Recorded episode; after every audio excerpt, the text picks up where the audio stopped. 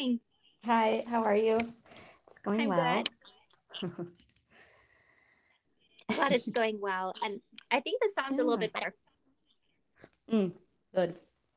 Good. Yeah. It's still good on my end. So great. That's good. Great. Awesome. I'm glad to hear that. I might be crunching some pickles in the background. Nice, nice. Yeah. Okay. I love dill pickles. They're so good. Me too. Yay. And good for um, you. Yeah. Yeah, absolutely. Well, thank you so much for being with me here on the O G Rose Anchor Podcast. And um, today we're going to be talking about part three of Atlas Shrugged, Ayn Rand's masterful novel. And I'm really excited to talk more with you about it. And me too. Um, yeah, it's it's just really rave a lot about it, rant and rave about it, but it really is a worthwhile book. I would highly recommend it um, for other people to read it, or there is a really great audio book of it, like literally on YouTube. So there's um, nice ways to be able to access the book. If you can't read it all and it, while you sit, you can listen to it, or Bethany read it on the Kindle. So that's nice because mm. it is a chunk of a book. So I remember you saying that was helpful as well. Yeah. Um, yeah, but yeah, absolutely. I'm really excited about the book and sort of the, the closing, and also just like things that we ultimately.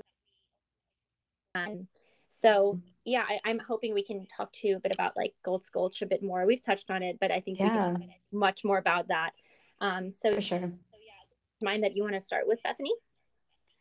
Um, I I did really want to start with Galt's Gulch, um, just because I think that it's really interesting as this as this uh, utopia, mm. excuse me, um, that Ayn Rand has constructed. Because I think that what's important is um, what's important here is that she's like not glorifying, um, she's not glorifying like the United States over the U S S R. She's not like doing this any sort of like maneuver of like trying to find a real world parallel to her to flesh out her philosophies. She creates this utopia for herself, which I think is a really powerful um, way of just doing philosophy.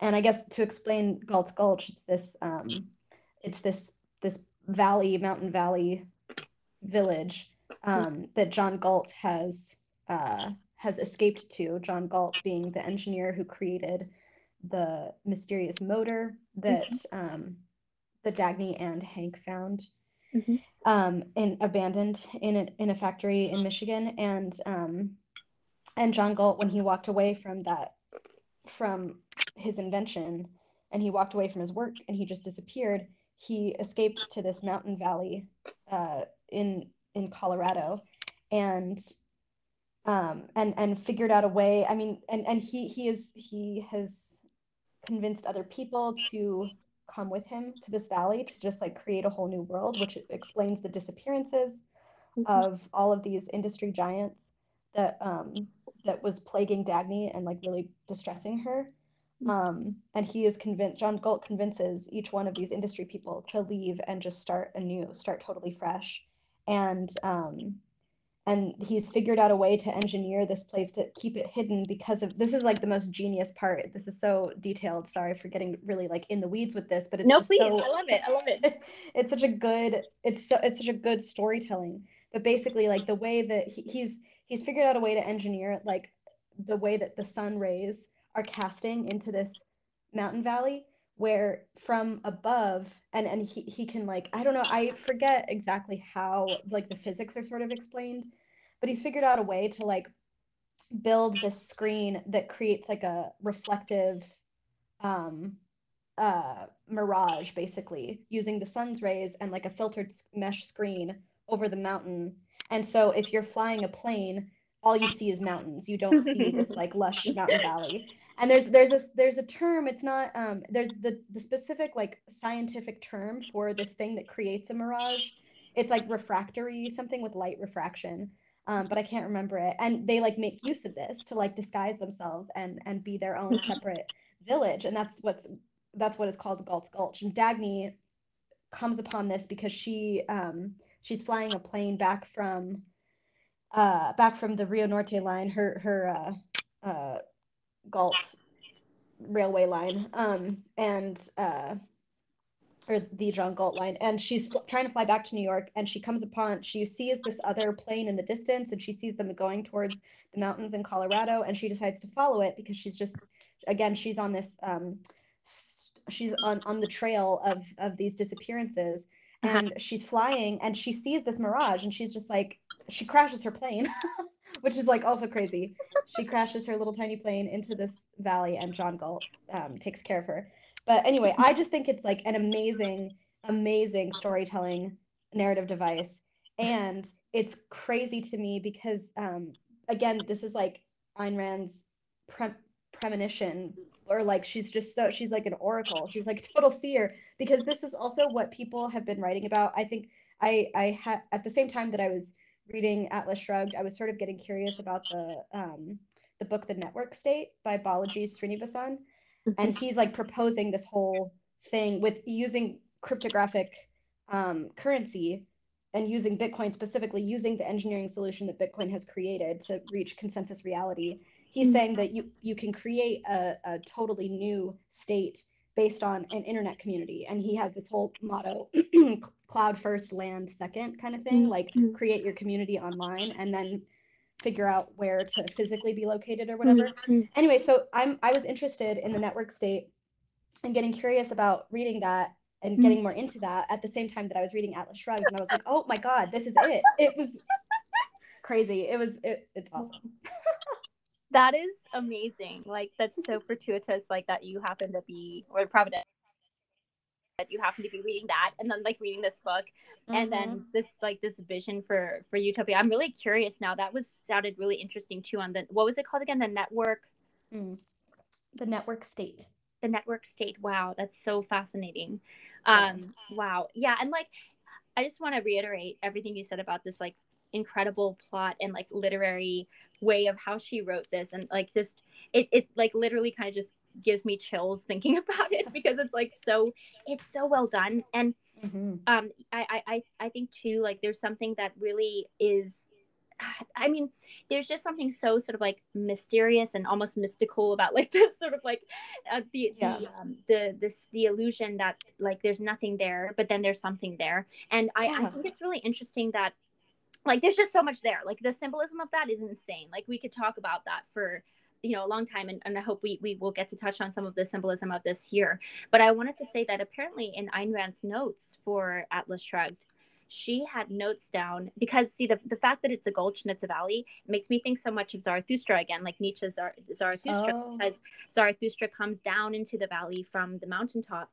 And wow. she had she had notes on in uh, in her writings of the when she was making notes for the novel, that she would really she notated on the side like that about like how she was incorporating Nietzsche's Zarathustra and descending into the valley, and like this would be for her if, if it's basically like if Zarathustra's message got through the heads of the people he was talking to, this would mm-hmm. be her vision of how that valley would would flourish oh. and actually look and be like bathed in the light. Received from the top of the mountaintop. So I'm just like, it's just so cool. The, the the connection there for me for Nietzsche, and seeing how like I feel like Ayn Rand took the challenge of like what would that really look like, like what it what would it look yeah. like for Overmen to exist, and and what would it look like for a valley to be renewed into this flourishing you know gulch. And so yeah, I'm just I just think it's really really fascinating. I wanted to bring that up because I to me that's yes. super interesting.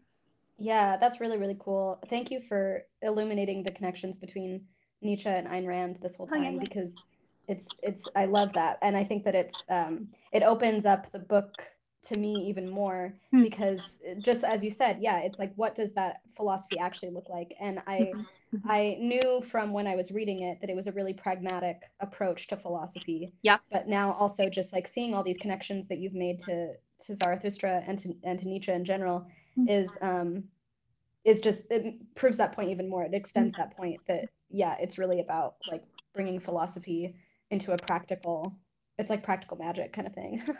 Yeah, um, exactly. Yeah, absolutely. Yeah. And what's what's also interesting that um and again I I need to like you know either become more acquainted with Nietzsche's philo- Nietzsche's writing itself, or also just like more of his biographical information, because mm-hmm.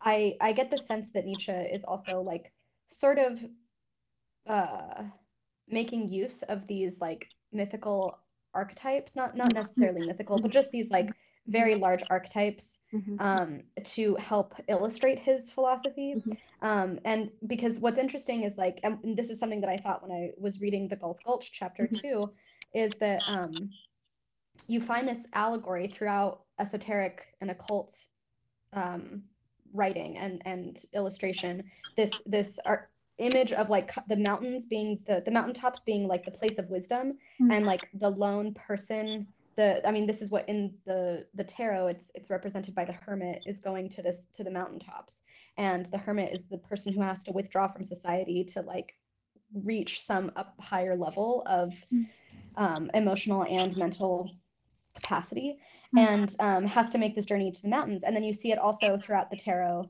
Um, there are mountains strewn about in different different landscapes and different cards, and it always means if someone is either cu- someone the, the character is either coming away from the mountains or going toward them mm. and it always means like either you're coming back with certain wisdom that you yeah. have gained and you're coming back to the real world, or you have to make a journey mm. and go exploring for yourself.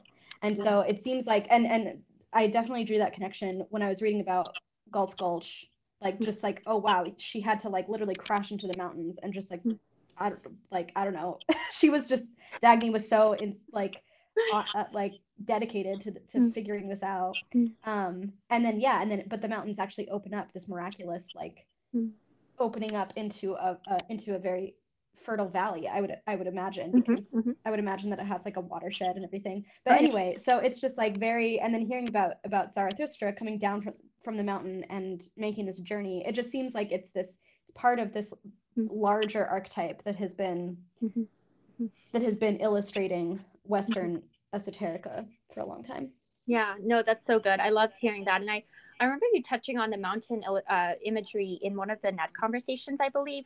Mm-hmm. Uh, um, and, and like, I, I thought, I found that to be really fascinating. Like the idea that it's like, it's in the distance and like that, that has a meaning. Like there's a, there's a fact that it's like, there's this sort of juxtaposition and yet sort of a unity of the fact that the person is, you know, let's say like has has certain wisdom because of the mountain, and the fact that there's distance from it means that like they they went they went to it and came back. Like there's a sort of mm-hmm. you know, this sort of a necessary necessary ascent and descent, you know, mm-hmm. this like ascension and and then a descending. And and it's funny because doesn't it even like match in a way a plane, right? It takes off and it has to land. Totally. And it's like very interesting in that way. And I think too, like, so yeah, I loved, I loved hearing more about that uh, when you talked about the tarot imagery on the mountains. And um, thanks for sharing. The, something that makes, that comes to mind thinking about Dagny is like, she, it's almost, there's always this kind of close to death sort of thing that happens here too, where yeah. you, she's like, yep, like, I'm going to, you know, it's like there's you, it, it's a willingness to almost die to, to be able to find like true life or something like that, which is, which is very like, this is very, you know, even Christian, we can say, right. You know, it's like, mm-hmm. um, you know, to lose your life is to gain it. And it, it, it, in this like higher transcendent way, uh, but still mm-hmm. on earth sort mm-hmm. of manner. And, um, I, I think about that, like how that sort of is represented in in Dagny's willingness to sort of crash. And it's funny because we think of something of a crash as something bad, and yet, you know, uh, Ayn Rand wants to show us that like this is when she finds, you know, this the the fertility and the fullness of life in the gulf in the mm-hmm. gulch itself, in crashing. Mm-hmm. And you know, I think that's why she's not afraid to see like the necessary component of failure in success. That's very Nietzschean as well. And um and and yeah, like I think too with mountain climbing, like we can sort of theorize about that, or like, you know, it depends on how mm-hmm. mountain mountaineering experience, but it's a life risking thing if you're going to climb some like heavy high, or like really heavy uh, well yeah they are heavy too, but really high mountains, you know, it's it's like mm-hmm. you, you it's it's literally you can risk your life doing that. And yet people, you know, people who do that have like a whole new vantage point, literally a whole new vantage point, right? They see things mm-hmm. from a whole different, whole new different perspective. And they've also like, there's something that sort of builds in, like uh, internal um, perseverance and, and muscle strength and all of that that goes into actual mm-hmm. mountain climbing.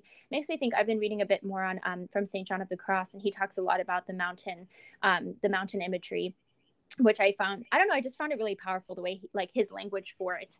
Uh, so I'm always going, like, I, I think that I'm always going back to the, the idea of the mountain. And I think that is really illustrated well in different it's just literature, even though it's philosophy. Like it's it's very literary. Yeah. But I do think there's these like larger archetypes of of um kind of a hero or heroine that that are shown up like show up so much in Nietzsche's work and um in Esoterica, like you were saying, and this this sort of like um it's like this journey that but also so much of it has to do with like your inner your inner journey too, right? Like it's it's right. inextricable.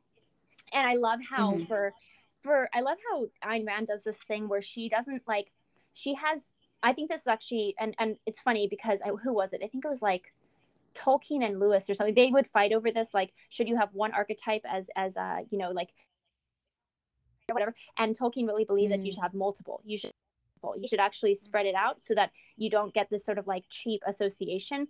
And um, I think that Ayn Rand does a really good job of actually making multiple figures that have like there's there's a hero and there's a heroine too. Like she's not just gonna put it all on like, yes, obviously um, uh, John Galt is like, we could say ultimately, I guess he's the sort of centralizing figure for a uh, hero, but there's mm-hmm. the heroine of Dagny. There's the heroes mm-hmm. of the people who are in the Gulch itself too. And I think she's mm-hmm. really big on stressing that. Like, we're not going to make anyone like some, you know, we're not going to make anyone like, mm-hmm. no, we're going to find our own sort of divinity and spark to offer here in this, in the fertility of the Gulch. So yeah, I just wanted to speak to that really quick too. Yeah, yeah, and also what was cool for me is that um, this sort of trio between John Galt, um, Francisco d'Anconia, and then uh, Ragnar Danneskjöld.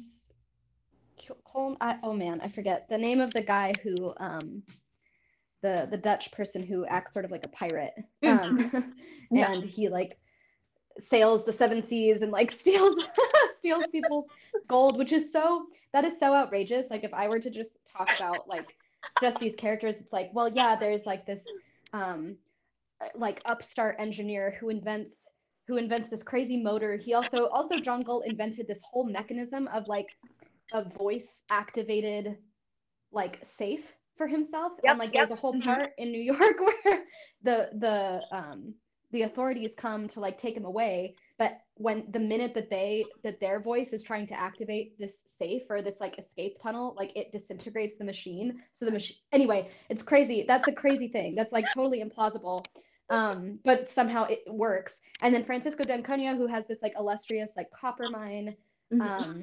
inheritance, but then this pirate, a literal pirate, who just like all he does is and and Ragnar's character is. Um, is very or he, he like goes to school with Francisco and John Galt, and so and they're like this trio of students who are like are so imaginative. But anyway, it just like it seems so uh, ridiculous as like literary characters, but they are these like these like mythical yeah. like the pirate is the person who is demonized, but a pirate and I and I like spiraled out when I was thinking about like archetypes of pirates and pirate ships, things like that, because there's a lot of like um there's a great pirate museum in Cape Cod um mm. that I've been to once, and it's like talking about how pirate ships were these utopias because mm. um they were like sort of they were obviously like capturing people and it was like really bad, but there was like complete like equality on pirate ships. It was very egalitarian, like ev- like mm. everybody had their job. And it's also this like weird, implausible utopia. So anyway, Ragnar being a pirate who's like stealing gold and making sure to like uh, to have like a reserve of of currency or a reserve of some value for this for this village.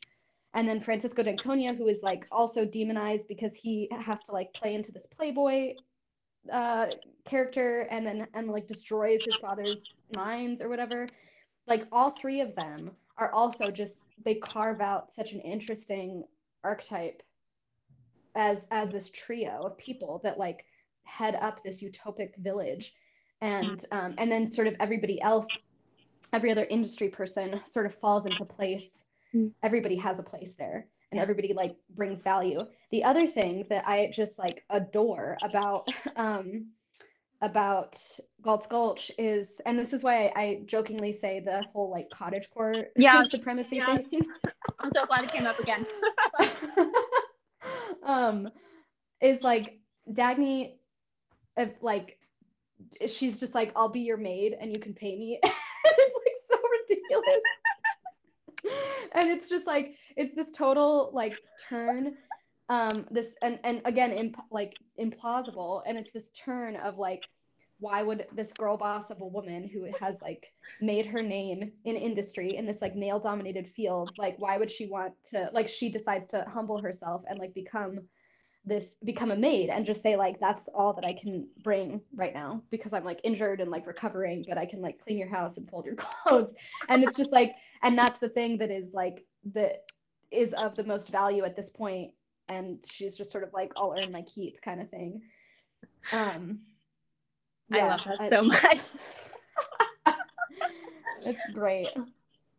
Yeah, and that, I mean, that speaks a little bit too, though, like, it's it's actually quite comical, like, just thinking about these characters and how outlandish they are in a way, you know? Mm-hmm. Um, but, like, also how, how much you're kind of vying for them, you know, like, and how much you're kind of like, yeah, like, these, these are... These are like these kind of strange, you know, misunderstood, but like they're like these people sort of just pioneering the fullness of life in, in its in its outlandishness and its absurdity. And yet they're just like, we're, we're going to do this. And also Dagny wanting to like, well, actually on a serious note, but then on a funny note, well, the, the funny thing is, is that it's kind of, it it's actually speaks to Ayn Rand's uh, feeling about men, where she was like, if it's a great man, like I will serve him. Like she's just like, that's yeah. fine. Like, that's great. I will like, that is the greatest thing I could ever do in my life, basically, you know, which is really interesting. Mm-hmm. And, uh, and, and yeah, it, it's funny, but it's also like, I, I will take, like, I will take responsibility as this being my, what I can give this, you know, you know what I mean? Like I can, I can give something by, yeah. by serving someone else or by serving a great man. And there's something strangely like traditional about that too, though, right? Like it's it's kind of like mm-hmm. it, in a way sort of shows this sort of um you know the the, the the the concepts of like even just marriage and the idea of like a, a wife serving her husband, and yes, a husband serves a wife too, but there's kind of this mm-hmm. that that sort of the language is, is a bit more on on the emphasis of like the submission of the wife and and like but you know it, in a way, I feel like Ayn Rand is so so crazy in this way. Like she's able to affirm a very traditional position in this radical, untraditional way, where mm-hmm. and the, the like the extreme beauty and almost divinity of being submissive to one's husband, you know, and like that there's something very mm-hmm. good and uh, yeah, and like mystical and and just really functional and and good about that. And um and I think that's really quite wonderful. That sh- that. Uh, Again, I'm sorry to always bring up Nietzsche, but Nietzsche really, I think, wanted to see a vision for marriage like that too, where it was actually mm-hmm. still very traditional for, you know, um, like a husband and wife to serve one another, but a husband to also realize the, basically the, the how much women understands and how much she's kind of like able to, to understand beyond the man. Like it's a, something like the, that the woman, you know, she's the one who understands the child, but like, but, but could the man ever understand the woman or something like that? And there's something mm-hmm. kind of interesting there um, at play. But basically, I feel like this is why Ayn Rand, she really fleshes this out of like, well, what, how could we see even something that is quote unquote considered a tra- like a tradition that is sometimes falls into the pitfall of never questioning it. Um, but like, how can we redeem it and see it as something that like we choose for ourselves and make it sublime, you know? Um, yeah. Actually, I don't know if that's the right word. He, he has like sometimes critical of funny words like that, but you know what I mean? Like basically mm-hmm. just like, how can we transcend it and make it like something that is truly like a, a beautiful thing to see and witness. And it seems to be tied to this idea that like, um, a, a service of a woman can actually be something she chooses. And, and yet like it, it actually makes her have a place and a purpose and a, a sense of like power. And even strangely, like it's her own domination in a way to be able to serve somebody who is, has such a dominating and, and forceful presence um, themselves as a male. Mm-hmm. Um, so I just think that's interesting, but also there's something very, I, I like to harken back to, to Christian themes too. That's very Christian, right? Like the idea of like Jesus humbling himself to become a servant for man. Sure. Um, yeah. And like this idea of, of, um, of basically this idea of being able to like be servants to one another um, mm-hmm. for this bigger purpose, the kingdom, the kingdom of God, right? So the Galt's Gulch, I think she's trying to bring what could be considered maybe a kingdom of God in, in the in the real world. Like what would that mm-hmm. look like between people? So, so sorry to go on a bit of a tangent there, but I do think it's interesting to think about her, th- this radical ability to bring new light and, and vivacity to traditional structures, but make them kind of like have the actual heart, the motor of it, right? Like the thing that makes it actually mm-hmm. good, that it is that way, that it is that structure. And I think Ayn Rand does that really, really powerfully. Mm-hmm. Yeah. And, and it's, um, and I know that we, we spoke about this last week too, but like just how how interesting and, and funny it is that she's such a staunch atheist, but these mm-hmm. Christian themes keep coming up. Mm-hmm. And I think that it's probably like, I I don't know, I haven't read her biography, and so I'm not sure like her, if her intentions are exactly this, but it feels like she's trying to really, um, she recognizes Christianity as this like great epic literary tool. Yeah. Um, which in some, yeah. which in some ways it is. I mean, in some ways, all religions are sort of um, the, the, what proliferates out of religions, yeah. and the sort of like cultural artifacts that proliferate out of religions is largely this like um, an, an exp- exposition of like, this is why we believe what we believe. And like, here are all these characters and all these stories to like play out and to use as models for your own life. And so I think that she is, is recognizing the power of Christianity and, yeah. reflecting those themes, as you just said. I'm I'm sort of just agreeing with you here, but as you just yeah. said, like reflecting these themes in, in the in life on Earth, um, yeah. Yeah. and trying it out, and and trying it out with a with a her objectivist um, perspective. Yeah. The other thing that's interesting, I don't think that I don't necessarily think that this was on purpose for Ayn Rand, but I think that you could make a comparison between the. Um, between that weird marriage between uh Cheryl, or is it Brooke, uh Jim Taggart, the, the person that yeah, Jim Taggart yeah. chooses to marry, yeah. and there's this like weird um like this the girl Cheryl is just like someone who is from Buffalo, New York, from a poor family, one of like ten children, and goes to New York City to try to make it, yeah. and decides, okay, well, the only way that I'm going to make it is like by finding a rich man to marry, kind of thing. And then Jim Taggart is almost choosing her as his wife just because he feels like he needs to, I don't know, he feels like he needs to assert dominance because he's losing control in every other aspect of his life. Yeah. And so he just choose, he just like forces this poor girl into marriage, which eventually is her is her actual liter- literal demise. Yeah. Um, yeah. Yep. And it just seems like there's this like there's like the other side. It's not it's not black and white for Ayn Rand. It's not like or this drawing this comparison between Dagny and John Galt and Jim Taggart and Cheryl. Yes, is um, like it can go. It, the the prospect of like a man and a woman mm-hmm. in marriage and in a relationship to each other with each other.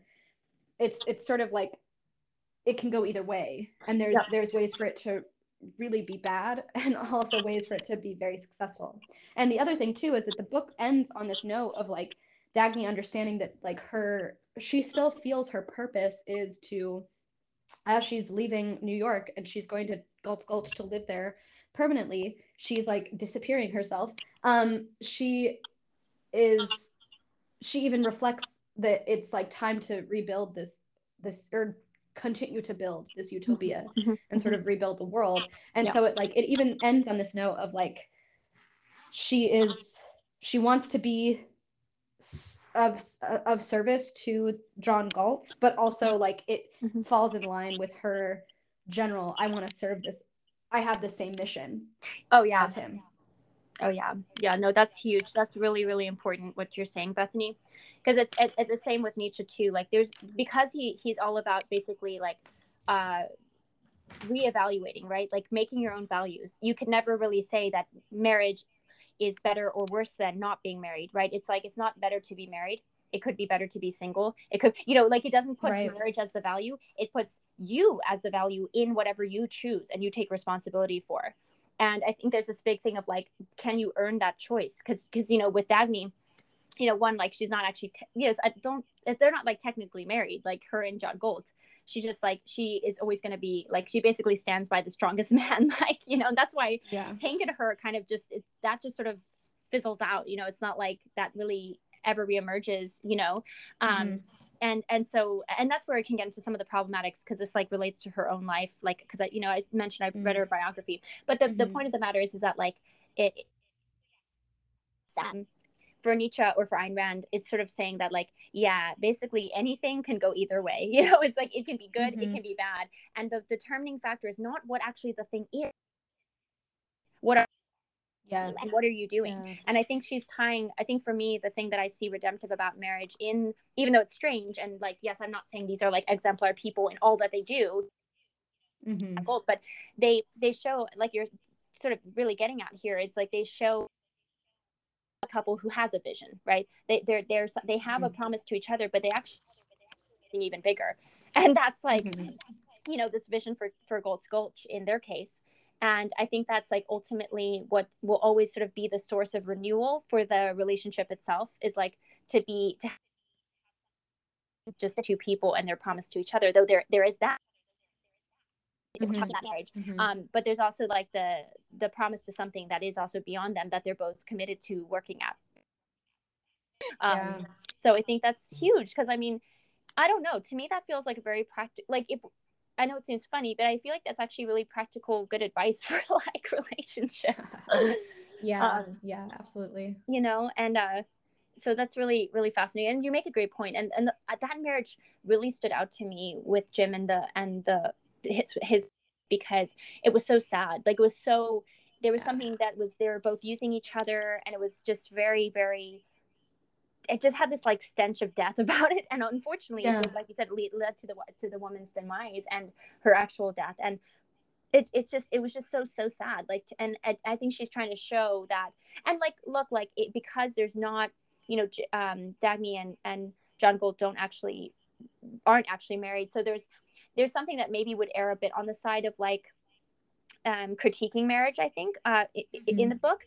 At the same time though, I think she offers a window to a possibility for marriage in the book. Yeah. And her and Ayn Rand herself was married her whole life, um mm-hmm. so um to the same person, though there were some yeah there were some things interesting and, and troubling things too that, that came up for her in her life. Mm-hmm.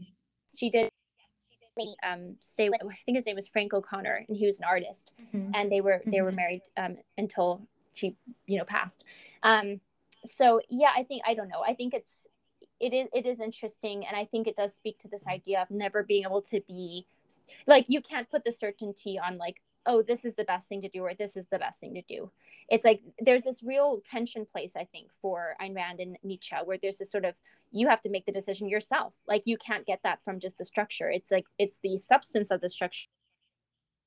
We'll determine that, which is hard to, I think mm-hmm. it is, there's something kind of existential to it. I don't want to reduce the, either of them to existentialists, but I think there is an existential strain in them in that way, mm-hmm. you know? Mm-hmm. Yeah. Yeah, for sure. Um, I just want to make like a really quick comment Please. That I think is just really funny and sort of like very based and also kind of impossible. Like, I think that this is probably like the one thing that I like when I read this, I was like, what, that would lit that could literally never happen. Uh, but like, there's this, cause there's sort of like Francisco, Francisco is in love with Dagny because they've had, they've like been had this, they've been friends since childhood, and he's always like pined for her. And she had a whole thing with him. Then she loves Hank, or she thinks that she loves Hank. And then like, there's this moment where, uh, but then she, she eventually like sort of, she never fully rejects Hank, I think out loud, but she is like clearly like choosing John Galt. And there's this moment where like Hank, he's like, I get it now. Like, I get why you would be into John over me. And it's just like, so to me, I think that that's like this whole, like, it's this fantasy vision of like men being like completely fair in competition with each other, where it's just like this weird, like, oh yeah, I get it. He's clearly like better than me, and I get why like the best of women, Dagny Taggart, would like go for him. And and I just I thought that that was like hilarious, and it seemed like something out of like a Reddit thread. It was just like very like teenage boy. I don't know, but so yeah. like like Hank's like, yeah, I mean, if I were you, I'd go for him too. Yeah. Yeah. It's so dumb. But I enjoyed it. I no, that that's funny. funny, and that that would probably be uh, probably Ayn Rand's like um, if we had to say, I think she's very brilliant. I think that that would probably be one of the more idealized aspects of her philosophy, actually, mm-hmm. like where we could mm-hmm. where where people could find a, a fairly legitimate critique of her, where, you know, this idea that somebody would be able, like that everyone would be able to be as able to to discern value and and honor yeah. it.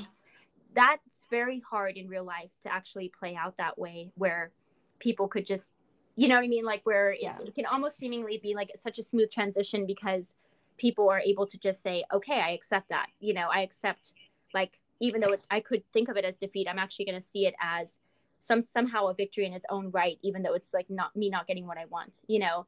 Um, right. But like that, that's that's tricky and not, you know, it, it ultimately, yeah, like the, the the problematics can then be like, wh- how do you, your loyalty is to the ultimate value, which you're finding in people, but then how does that bode well for like longevity of a commitment to a human being who is not, like neither person will be the ultimate value the entire time, because we're humans and we, you know, people change over time, or they suddenly you learn things that you never knew about the person, or that they're different in this way than you thought when you know them for X amount, you know, more and more years, mm-hmm. blah, blah, blah. Just stuff like that, where it's like people, um, yeah. So, so how does that bode well for kind of commitment to, and to something that, you know, is like, I guess what I'm going to say is it's like the imperfection element of our humanity, you know, how, yeah. how do we, it doesn't bode well for that if we just take the the relationship, if we t- if we take Dagny and how she did, how she navigated relationships with men, basically, yeah. you know, it's yeah. uh that's tricky, and I don't I think that can be I don't think that Ayn Rand meant it in that way. Like I think she maybe was just trying to make a point with it, but it, the balancing aspects of the of the fullness of her philosophy, then if, if it's taken just in like basically isolated in a pigeonhole, then that doesn't always that won't work that won't work so well for people in real in the real world, right, right. you know, for actually like honoring relationships and and yeah. on all of that. Now again, in her own life, she well I don't know that that's just a whole can of worms. I don't even know if I want to like if I don't want to go there. It's like totally so so much drama and and and whatnot that happens in her own life, but Um, but that's the thing, like it, it did unfortunately have some ramifications, I think, for her, her, for her romantic life and her, her relationships with men. And, um, it, yeah, I don't know. I think there's also, maybe there's this idea that like, again, for, for maybe for Ayn Rand, it could work, and for her characters, it could work, but translating that into the real world is, or, or like into everyday life and how humans end up viewing each other, et cetera, et cetera, that can be where it's, um, people don't typically have a, a response like Hank, right? Mm-hmm. Um, mm-hmm. And I mean, I don't know, like what, I, I, I'd be curious, like it would be curious to be able to, I, I've always wanted to, like ever since I got, you know, I read her book and I read her biography, and, you know, again, I've read a couple of other of her short pieces. I've listened to some some lectures by her. I've always been like, man, I wish I could ask Ayn Rand a couple of questions. you know? Yeah. Because yeah. it's, it's it's tricky. I think this is the one area where where it's a bit it's it's it's like there's something that is not quite um, uh, robust as as other aspects of her philosophy. Mm-hmm. Yeah. But at the same and time, like, honestly, I, I think. Yeah. Sorry. Go ahead. Go ahead. I'm sorry. Go ahead. Okay. Just um, one, well, one, I was just. Sorry. No. You you go ahead, Bethany. I'm so sorry. um. It's the delay. It's really funny. Yeah. Um, I well, I was just gonna say, I think that this is where people get their larger critique of mm. her, like pro-capitalist. Yeah. Or like where they they sort of um, critique her her capitalist views, and it's it come it stems from the same thing, where it's just like, okay, yeah, I think that a lot of people find critique with like, okay, yeah, it would be great if everybody could like recognize yeah. value for value, and like everybody could work their way up X Y Z and everybody has equal footing, but that's not how the real world works. And people, that's largely people's critique of capitalism anyway, is like, well, but like people are greedy and exploitation occurs, mm-hmm. which is definitely true. And I think that that's where it becomes too ideal and and then there and then ebbs into problematic for people, mm-hmm. um, where people are just like, this is absolutely way too idealistic. Nobody is like, they people just assume, because people are conditioned to assume the worst about other human beings, they just think like, well, everybody is going to be exploitative and greedy and yeah. just act in their own self-interest. It would be it would be great, yeah, if people could like actually um, trade value for value, but that's right. not how right. it works. And so then people use that to say that she's just like problematic. yeah. Well, I, I, I think too, like th- that's a really great point, and I think you're absolutely right. The thing for me, though, that redeems Ayn Rand's work, though, in light of that critique, is mm-hmm. that I think she, I think even she would say, yeah, of course I'm being ideal. That's why we left and we made Galt's Gulch. Like, of course not everybody's like this. Yeah, Yeah. Like, I think she would just That's be like, true. yeah, screw that argument. Like, I don't, I don't think everybody's like this. You know? That's really true. That is, yeah. I don't know. I mean, maybe that's too basic, but I, I do think there's kind of a, and I don't, I mean, it's not meant as like a, you know, a middle finger to, to people. It's just, it's just more the sense that, yeah, the whole idea is that people aren't, aren't necessarily going to be like that. The problem is when we start to try to, you know, we, it's very hard to talk about it without sounding like it is preachy to people, but really what she's talking about is a, is an inner revelation, I think, of like what life could be like mm-hmm. when we actually find value in ourselves and offer that to the world. And I think that it, you know, she, I think she would, I, I don't know. I think she would really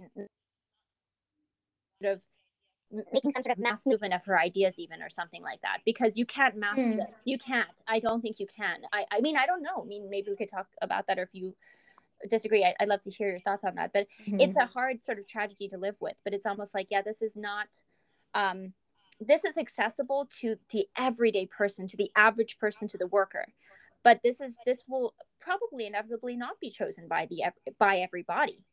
And, mm. and it's not that it's the, the layman or the masses that will actually Uh, deny it the most. It's actually the top dogs and the and the elite who yeah. will probably will fight this tooth and nail and and like deny it and reject it, and yeah. that's who's going to yeah. be the ones to be like, well, let's just call it all like crap, because actually we don't want anyone catching wind to this idea, you know, of like, hey, yeah. you, you can actually generate value in yourself, you know what I mean? So I don't know I don't know it's it's tricky. Like, there are certainly problematics, but I think even on relationships, though she gets some things wrong, I think she gets a lot of things right too.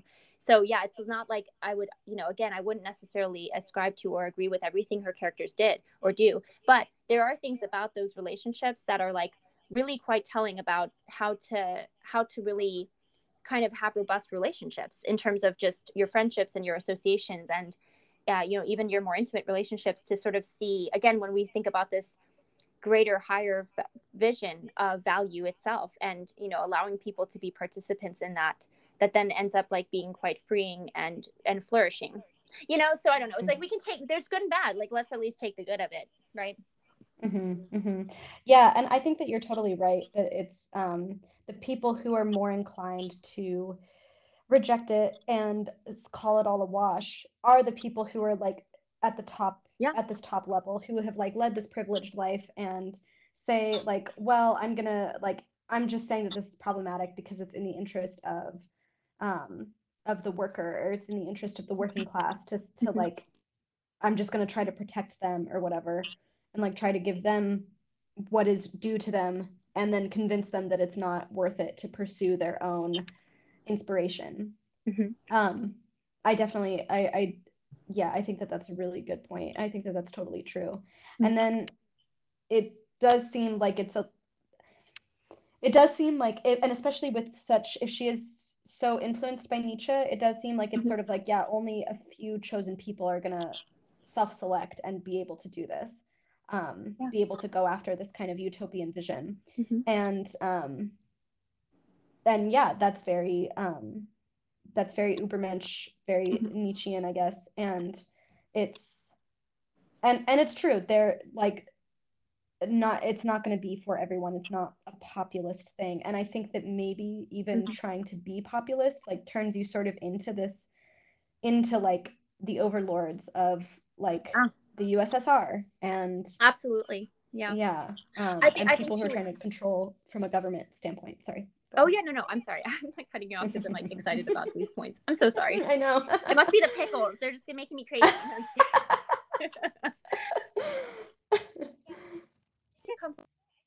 And I don't, I just don't think it, it's, it's like you're not, it's not about a populist movement of, of, you know, overmen. I, I think that, that there's a way in which she's saying like, don't let me even define it for you. Like, what's your gulch? How are you, how are you going to do that? I, mm-hmm. I kind of feel like she almost brings it down to the, the fact that there's going to be like, just even down to the basic family unit, you know, it's like, mm-hmm. how can you just do that yourself? It, it does, it does the idea of separation though, does make me kind of think of church concepts of like the Benedict option, or like even, even the Desert Fathers, who like, uh, they do take themselves out of um, society to like live and, mm-hmm.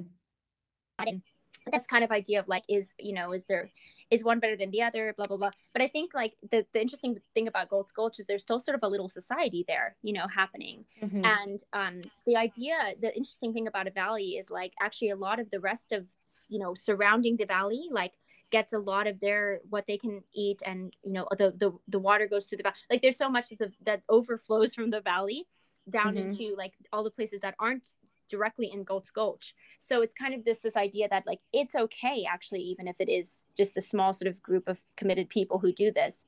This isn't to really like, I think she would even, and, and Nietzsche too would, it's weird, it's like, yes, there's this talk of the overman, and like the, there's the last man in in um Zarathustra that's like critiqued. But I think that, again, it's hard to talk about it without it sounding like it's being preachy, without it sounding like everyone should yeah. get on board with this and be an overman. But I think this is the tension and the irony of this, uh, and almost the tragedy of the fact that, like, yes, this is something that, uh, you know, she feels a personal conviction about and a vision for life and how it could be. But it's not, it, it certainly won't, it just, it just almost on a very practical level is not necessarily something everyone will do, but actually it's always kind of available to people, even just in their mindset, even in just their, their disposition toward their own responsibility mm-hmm. for that. So it, it, that's why mm-hmm. it just, it just weirdly strange, strikes me so much of like the mystical elements of religion, right? Where it's like, you don't mm-hmm. have to accept this, but you can, it's always like available to you. And it's like, you know, there's just these languages that mm-hmm. you get even in like mainstream Christianity that kind of touch on this very much so, where it's like this mm-hmm. idea that you don't have to necessarily remove yourself to become enlightened, even if we think in Eastern tradition, but it's like you find the enlightenment in washing the dishes or something like that, you know, like, yeah, yeah. you know, and so it's, it's, it's very, it's, it's very interesting. But yeah, I think the thought is like, it's kind of a small spark, you know, a small spark starts a whole fire, or the small rudder, you know, steers the whole ship, like it talks about in, like, I think the book of James, the Bible. It's like, there's, there's something about, it's fine that it's small. It, it will actually have ramifications for people who don't acknowledge it or mm-hmm. don't even have don't even have an awareness of what that would be. You know, it will still make it better for them too, you know. um, mm-hmm. I don't know. Yeah, there's, there's um, thoughts that come to mind. Yeah, totally. Well, and that's, it's totally beautiful that to frame it as like almost just like poignant tragedy mm-hmm. that there will, that it can't be for a massive community, that it is just, it is for self-selecting people, and therefore that means that there will be exclusion Mm. inherent in that. Yeah, yeah. And, you know, it makes me think of like two things that I want to bring up. One, it makes me think of this other like discussion that people have been having like on the internet, around the internet um, lately. And they're talking about, because like the U S just had an election cycle right. and people, and in a country that is so completely polarized, it's never, nothing is going to be good enough. It's in the interest mm-hmm. of people, of also like the people in In, at the top, to keep people polarized. Um, mm-hmm. You know, I think that everybody can agree on that, if, mm-hmm. if nothing else. But um, right, you know, people have been saying things like, um, or what I've heard, some claims made is like, America is so, as a nation, is like basically as big as the continental E U, and like, or it's it's or or almost as big as it. And so it's like it's like a massive, con- it's a massive continent full, like with a huge population, and how are you ever going to reach consensus? How are you ever going to get past polarization? Right. Because you can't really, at some point, you can't really like say that a that that a huge population is a community.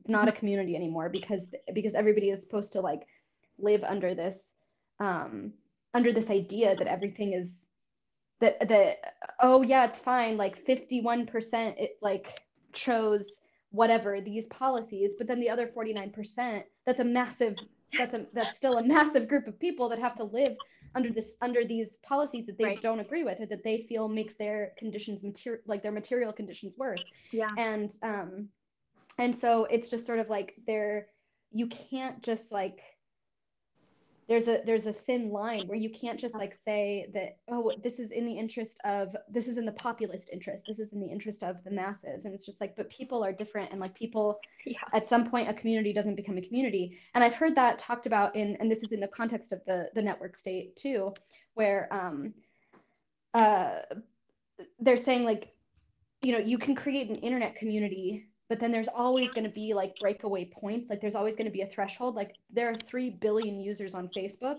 and Facebook still has the audacity to call itself a community. three billion people is not a community. That is a mass, that's a massive group of people that a small community that is made up of small communities, but there is no such thing as the Facebook community because everybody's like power struggle, culture war fighting. um, and so, yeah, I think that that's, I think that that's, that's really true. What you're saying is that there's, um, there, there's in the self-selection, there's going to be exclusivity, there's going to be exclusion, and it, it can't really be applied to a populist framework, I guess. And which I guess is also just in line with what the, with the, the reality that she lived in the U S S R, where it's like the U S S R is trying to um, put a, a populist framework onto everybody living also on a massive continent, um, Russia. And, and it's, and, and when you try to enforce that kind of populist living, it becomes a horror. Um, and yeah, um, the other thing that I wanted to bring up that is sort of completely unrelated, and it just came, it, I just remembered it now, um, that I loved about this, but the composer, which I can't remember his name, and at this point it's gonna just like take me too long to like try to look up, but there's this whole like small thread that is carried throughout the book. It's Dagny's favorite composer, and it's, and he like writes this whole uh, concerto series, and but he never he never writes a fifth movement. But but then Dagny likes it, it's like she imagines that he's written the fifth the fifth composition to this series of concerti, and um and it's sort of like this weird like, am I imagining that? Did he actually write that? But he just sort of like disappeared, and like nobody knows where this like amazing musician went. And right. It turns out he went to Galt's Gulch, and yeah. he's just yeah. and he does and and he he has written his fifth composition, and um what people were humming to Dagny, or like what she thinks that she's hearing, it was like John Galt's like subtle presence, because John Galt is also like technically spying on Dagny, um but anyway, um like undercover as like one of the yep. uh, workers of the railway. But um that to me was amazing. And when she talks to this composer in Galt's Gulch, he says like, you know, this to me is like very um uh this to me is where the where Ayn Rand's reflections on the U S S R probably come out the strongest, because mm-hmm. I think that um, there was a lot of like, there's a lot of discussion about like, uh, like fascist architecture, ha- like everything having to like look the same, and there's like right. no longer an appreciation for individuality. And I think that that comes, I think that Ayn Rand's sort of, um, this is where her her critique of of um socialism really shines through, is because mm-hmm. this this musician is saying like, nobody wanted to hear my music, like nobody wanted to hear my experimentation, or like they weren't appreciative of this, and I I wasn't like giving in to what was popular, this popular wave, and so I had to like leave. Anyway, I I thought that that was, I just liked that as like a um with my background as in in art history, I just I thought that that was nice. Yeah, no, that that's so great. And yeah, the, I remember that being like very significant about this, like this composition and like this, you know, this, the, the mystery of it all, like we've talked about, it's so, yeah. so palpable. Um, but yeah, I, I love what you just shared. And like, that makes me think again about Nietzsche, because he was really into music, like hugely. Oh, yeah. He actually called Zarathustra uh, music. And he he thought of it as a composition. And the way it was written in German had like a, a huge emphasis on the cadence and the syllable Uh, count and all of that. Like he was hugely into music and really kind of thought of himself as a composer, actually. And mm. so it's it's really fascinating that there's this like musical element kind of in the background, like of uh, of Atlas Shrugged. And um, I think I think that also like music is such a perfect uh, is such a perfect um, analogy for the Gulch itself, because it's like everybody has their distinct instrument and their own sound, and yet they harmonize, right? And they make something mm-hmm. that's so beautiful together, but they mm-hmm. have to have their individuality, they have to have their uniqueness. And like basically it's like the U S S R, and like the challenge to that is just like some blaring blurting sound that's just, you know, it's like just right. it just sounds like it's like scary or like or annoying or something.